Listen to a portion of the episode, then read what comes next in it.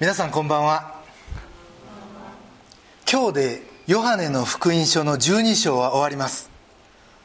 そして次から13章に入る。その直前の箇所が今日の聖書箇所です。13章から17章はこの福音書の中で最も大切な箇所と言われます。まあそんな言い方をするとそれ以外はそうでもないのかという誤解を生むので注意をしないとダメなんですがでも18章からは十字架に向かうドラマが始まりその後十字架の死復活と続きます。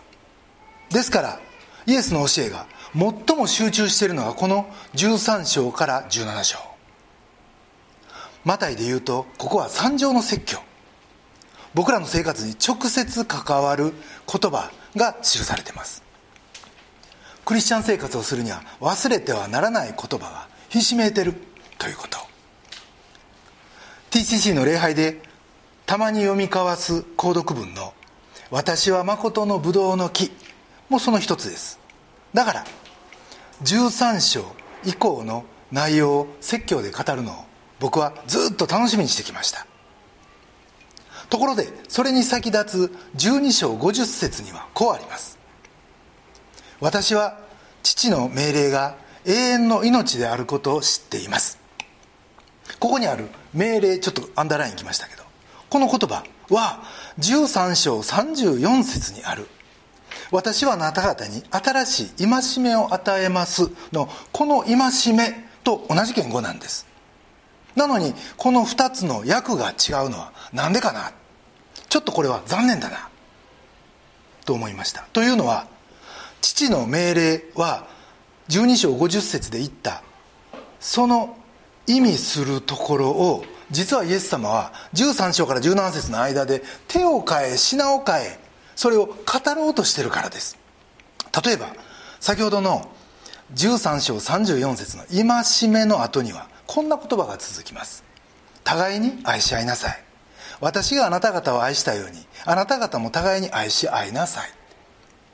この後夕食の風景が出てきてそこで専属つまりイエスが弟子たちの足を洗ったということが記されています。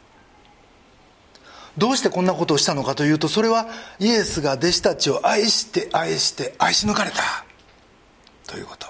そのようにあなた方も愛し合いなさいよということをご自分の態度で示された。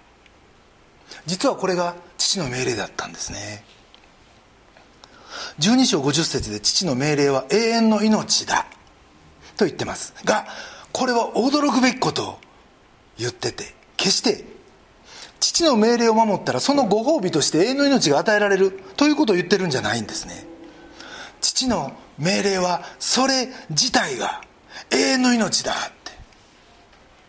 それに従って生きる人は今ここで永遠の命に生きるんだと言ってるんです。永遠の命は英語ではエターナルライフこれは言語で見ても同じです。永遠の生活とも訳せる言葉なんですね。だから父の命令に生きるということは永遠をここで生きるということ。つまりこの命令を聞いてこの命令に従うことイコールその人はすでに永遠を生きる。死を超えて生きる。そう考えるとこの12章の最後のこの言葉が13章以降のプロローグとしてはものすごい重い意味を持つ。ということが分かってきます。さてこの44節以下の箇所を読むにあたってですねキーワードになるのが44節の頭のイエスは大きな声でこう言われたという描写です。イエスは叫ばれた。じゃあイエスは叫んだのは何なのか。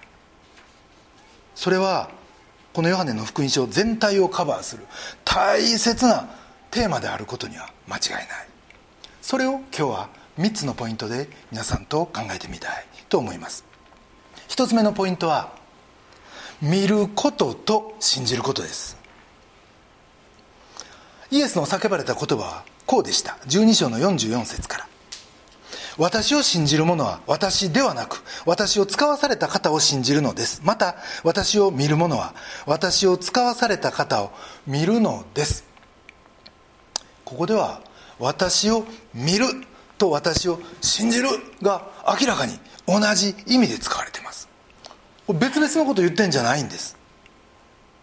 かといってここでですね見ることと信じることはイコールだと言い切ってしまうと同じ福音書にあるよみがえりのイエスがトマスに語られた有名なヨハネの20章29節の言葉。あなたは私を見たから信じたのですか？見ないで信じる人は幸いですと矛盾するやないか？と思う人がいるかもしれません。でもこれは互いに対立することを言ってるんじゃないんです。12章の信じることは見ること見ることは信じることのこの見るはただイエスの画像を視覚で捉え脳に伝えるということを言ってるんじゃない。逆に言うとあの時代イエスを見てイエスを見ずに終わった人がどれだけおったかいうことです。見るというのはその人をその人として見るその本質をつかむということであってその目を持つのは簡単なことじゃないんですね。先日久しぶりに兄と会って食事をしたんですがその時小学校当時もうちょうど50年前です。同じ学校に楊さんという中国人の2人の女の子がいて楊貴妃の楊です。まあ名前の通り2人ともすごい美人でですね。そしてまあ賢くてですね。一方で僕らはあのまああの中国籍だったんですけど秦っていう辛ラーメンの秦いう名字で少なくとも45年までぐらいはもう兄弟揃ってほんまに出来が悪くてですね賢のようとアホのシン言うてみんなに言われてたんです。いや実は大阪はこう口が悪くてですね、まあ、すぐそんなふうに言うんです。でもね、まあ、大阪の場合アホっていうのは悪い意味ばっかりじゃなくてですねあの藤山甘美もそうですけどあのおもろいやついう意味もあってアホボンとかなんか言い方ありましたけどただそんな意味も含めてるって自分ではまあ慰めてはいたんですけどでも兄弟揃って先生になたた一緒に立たされてピン出されたりとかですねもう外へ立たされて日常3時でした。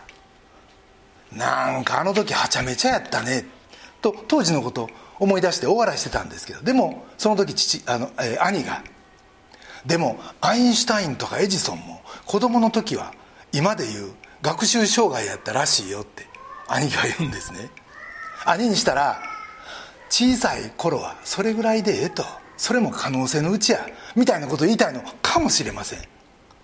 まあなんでそんなこと言うのかというとですね僕たち夫婦は今実は寺子屋と合気道で小学生を教えてるんですがそこに集まる子らの本質をちゃんと見て正しく評価して伸ばしてあげるということがどれほど大切か。と思うからです。今はちょっと落ち着きのないぐらいの子が実は第二のアインシュタインかもしれんわけで。その子の将来に対する神のご計画を僕らがどれほど見抜けるか。そして正しく接せれるか。その責任の重さに。本当たじろきます。眼力というか洞察力がなければその子の未来を潰してしまう可能性もあるからです。ましてやここではイエスを見イエスの本質を見抜いてるかというそういう問題です。イエスは言われます。私を信じるとは私を私として見ることだ。そして私を私として見たら私を受け入れざるを得なくなる。そこに救いがある。それは私を見て私を使わした方を受け入れることだ。神が私を使わし私に全てを委ねておられるということを見抜いてほしいと言われるんですね。さて僕らにとってイエスはどういうお方でしょう？ご自分を通して神を信じることが全てだとイエスは言われます。見ることと信じること。もちろん今はイエスは人間としてはこの世にはおられません。でも聖書を通してメッセージを通して見ることは可能です。そのイエスを信じる。僕らの中でこの見ると信じるは一つになってるでしょうか。これが今日の一つ目のポイントです。二つ目のポイントは闇に光。なぜそれが大事なんか。なんでそれをちゃんと見ることが必要なんか。それは12章の46節に「私は光として世に来ました」私を信じる者が誰も闇の中にとどまることのないようにするためですというイエスの言葉がありますがこのイエスの言葉を先ほどのイエスをどう見るかの流れで捉えると私を見る。これは私を光として見る。ということになります。そしてもしイエスを光として見るなら今あなたが片足突っ込んでる闇の中から光に移ることができる。とイエスは言われるんです。実はこれは決定的なことです。この箇所の説教を準備する中でいろんな本を読んでてですねあるドイツの学者の書いた短い文章が鮮烈やったんでちょっとそれを紹介します。彼はいきなりこう言いました。光と闇。これは聖書の中の最後の言葉だ。光と闇。この言葉の中に我々人間存在の終末それも神の眼差しを通して本当の姿が明らかになる。人間の存在のあれかこれかがここで決定されるものすごいことを言ってるんでもう目が覚めたというか背筋が伸びたというかちょっと怖くなりました。僕らは日頃光か闇かどっちかなんてことを決める生き方なんてしてませんよね。もし誰かに「あなたは光の子ですか?」って聞かれたらどう言います？はいそうです。とはなかなか答えれないと思うんですね。まああっちこっちに影があるかなみたいな。でも「あなたは闇の子ですか?」と言われたら「はい」とは言わない。とんでもないと言うでしょう。少しはええところもあるしって。つまりええも悪いも混ざってる。光も闇も両方ある。そんなはっきりせん状態にあるというのが実態だと思います。かつもうそれでええんやと。生きてる間はそんなもんやみたいな。ちょっと開き直りもある。適当にイエスの言葉を聞きそして適当に教会とも交わってる。でもさっきの文章を書いた人は言い切るんですね。ここでイエスの語ることはそんなことじゃなくて神の御前に立った僕らは光か闇かのどっちかだって。そしてそれが今ここで問われてるんですね。最近ある方との学びの中でこの図を見ました。ちょっと出してもらっていいですか？以前メッセージの中でもご一緒に見たことのある図なのでまあご存知の方も多いかなと思います。横軸は時間軸。そしてこの Y を横にしたこの分岐点にあたるのがイエスとの出会い改心の時です。それ以降右に進めば信仰は成長していく。そしてその成長には3つの要素があるということでした。信仰が進んでこの上向きの神の偉大さが分かってくる。これ一つの方向です。と同時に次お願いします。自分の罪深さも分かってくる。これ下向きの矢印ですね。するとこの両方のギャップもだんだん大きくなってくると同時にその間を埋める十字架も大きくなって神の愛の大きさをいよいよ知るようになる。これが信仰の成長なんですね。ここに喜びがある。ところが俺だけやのうてあいつも悪いとか社会にも責任があるとか自分の罪に対して言い訳を始めるとこの矢印のせっかくの隙間にミストがかかってそれが光を遮り始める。さらには俺もたまにはええことしてるしみたいな自分の正しさを過大評価し始めると今度はそれもミストになる。となるとそれが本来成長すべきイエスの十字架を抑え込んで喜びがなくなる。これが光でも闇でもない中途半端なクリスチャンライフです。皆さんどうでしょう？僕らの信仰生活でこの十字架はちゃんと立ってるでしょうか？それがどっかで止まってる？陰ってる？縮まってる？完全な悩みもないけど喜びもなければ何か物足り中途半端で。薄明かり程度の信仰生活になってしまってないでしょうか。先ほどのドイツ人の衝撃的な発言もそうでした。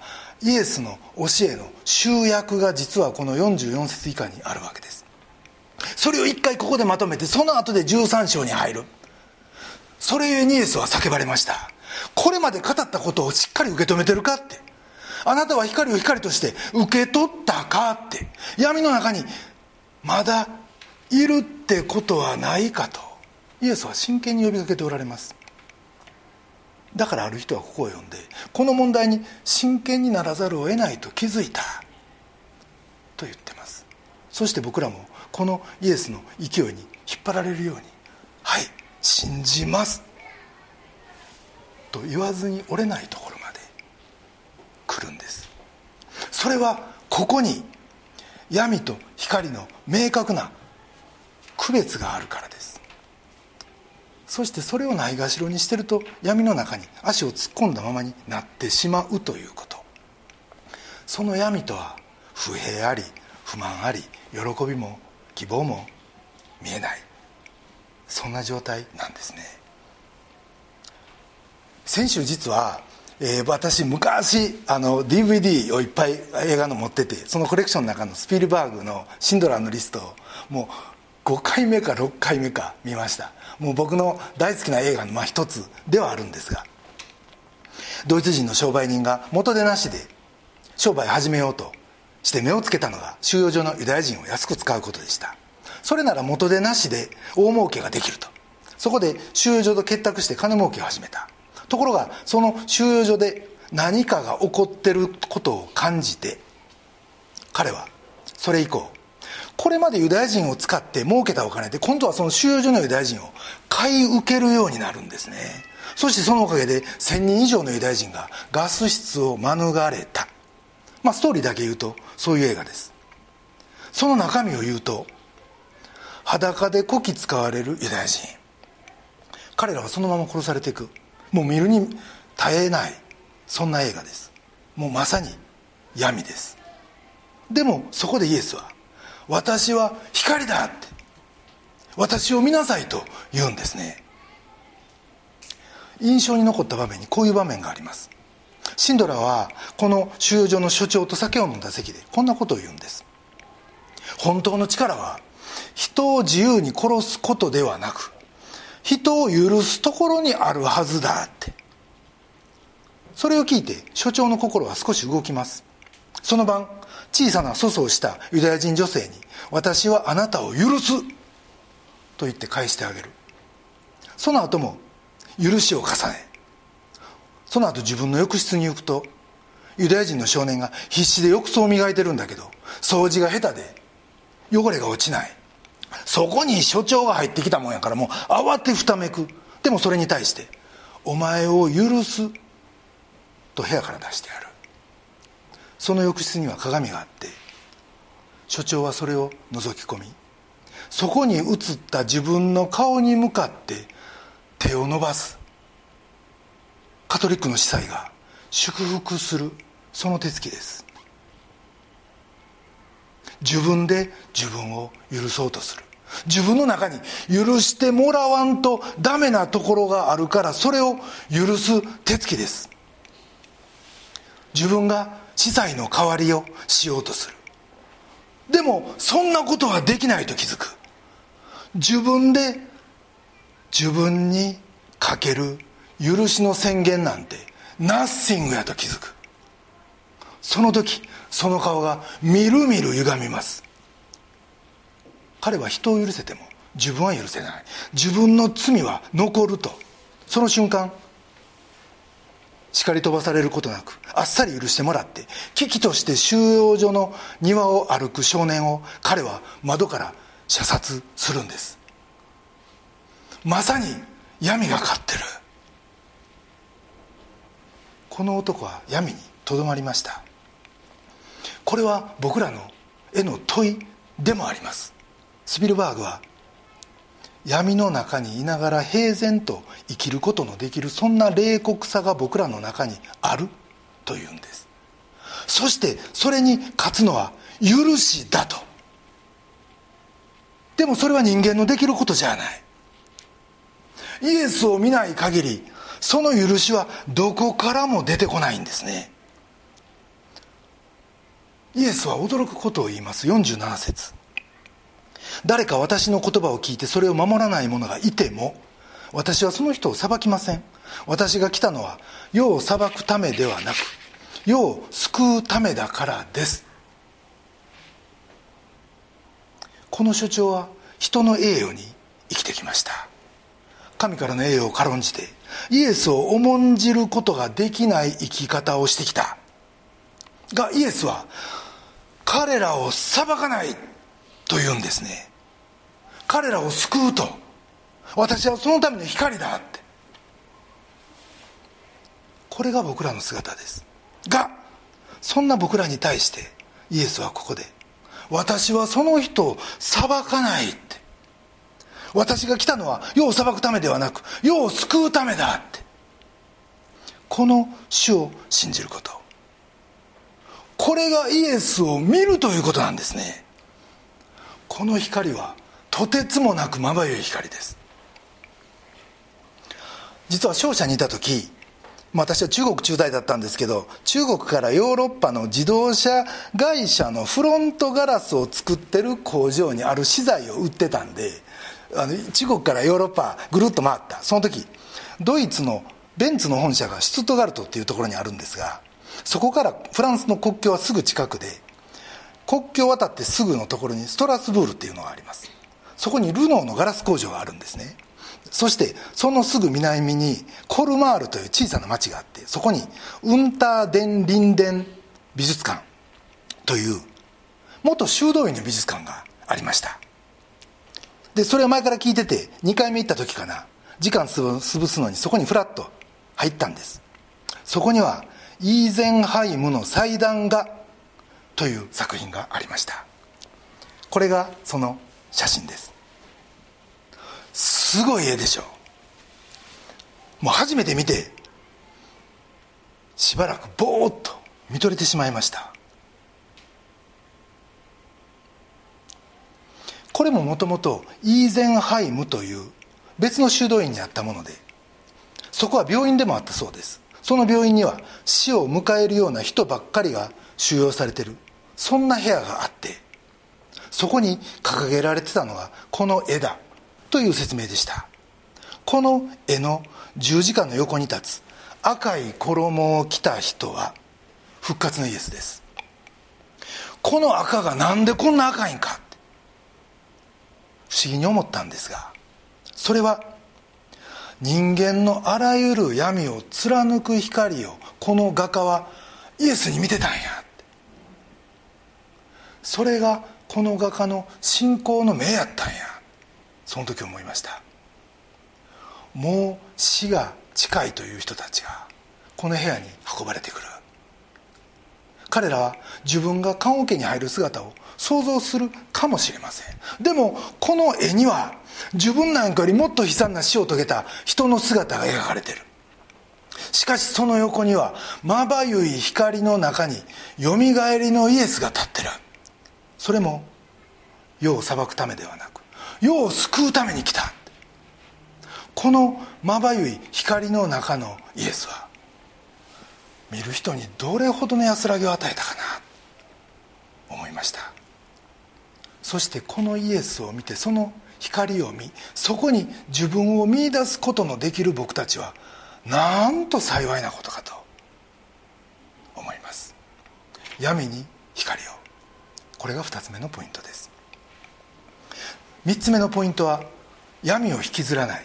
これを短く語って終わりたいと思います。僕らは光と闇の間に生きてる。いうお話を先ほどしました。つまり闇を引きずってるわけです。がその姿をイエスはこう言いました。48節。私を拒み私の言葉を受け入れない者にはその人を裁くものがあります。私が話した言葉それが終わりの日にその人を裁きます。この裁くものがある。ものこれは物体ではないんです。人でもないんです。だからひらがなです。がこれは受け入れないものは裁くものを持ってるとも訳せる言葉です。要は引きずってるっていうんです。自分を裁くものを人は引きずってるって。その人の生活には裁きのネタというのがぶら下がってるって。だから私が今裁かずとも終わりの日にその人が神の前に立った時ほっといてもその人は自分の引きずってるもので裁かれるって。そんな恐ろしいことになるとイエスは言っておられるんです。だからそれを断ち切れって。そのためにすべきことはただ一つ私を信じることだって。私を見ることだって。なぜなら49節。私は自分から話したのではなく私を使わされた父ご自身が言うべきこと話すべきことを。私にお命じになったのだからですと。父なる神はここであなたの引きずってるその闇を断ち切るために真理の言葉を語ってる。それが今から始まる13節以降なんだよと。イエスはこの12章のあ13章以降なんだよと。イエスはこの12章の最後で言っておられるんですね。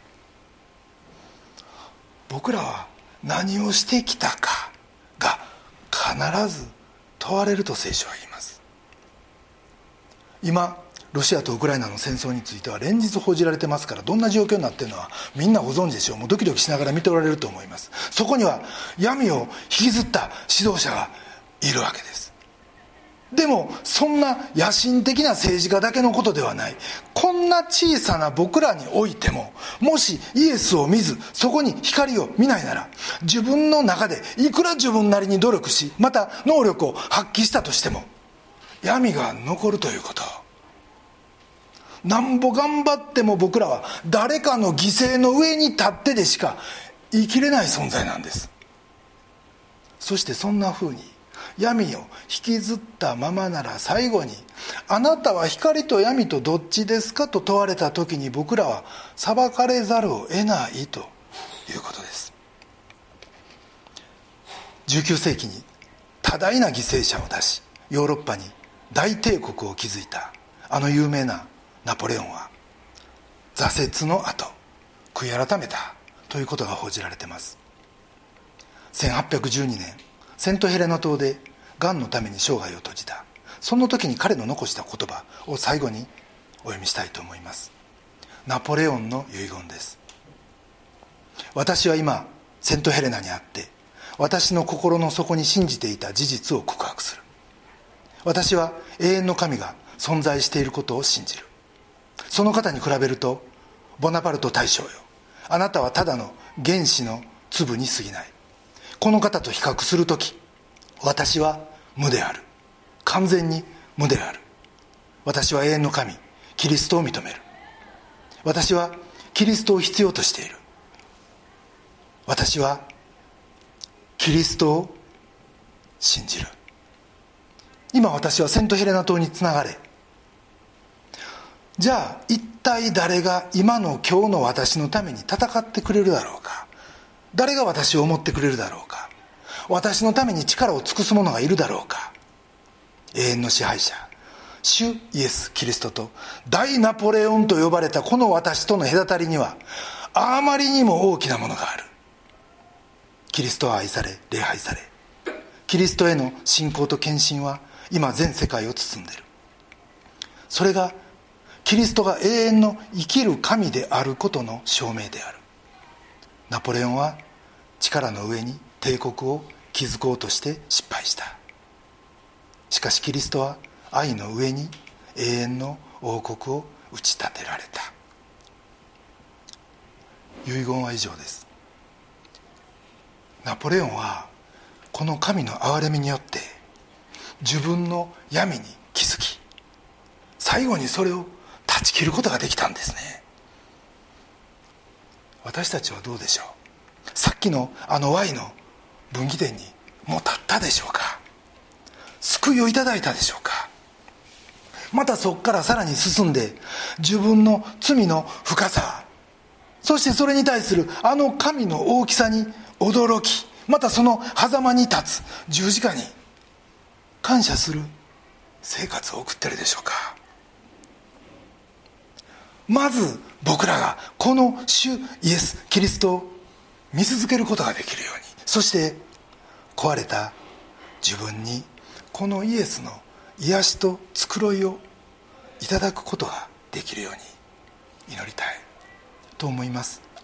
さらには僕らが日常生活で出会う全ての人たち時には敵としか思えんような人もいるでしょう。しんどい人もいるでしょう。でもそういう人たちにおいても願わくは彼らもイエスを見そこに光を見るそのような人生を送れるように僕たちが取りなしていきたい。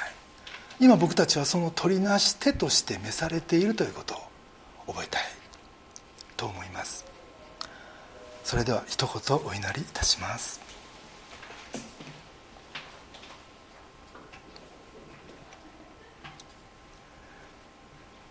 神は実にその一人をお与えになったほどに弱愛された。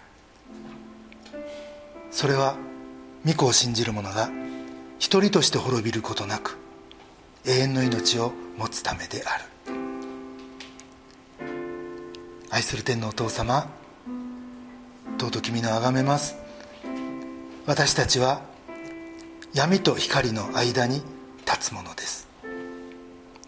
そして最後にあなたはそのどちらかと私たちに問われるということも今日教えていただきました。しかし主イエスは私たちを裁くために来られたのではない。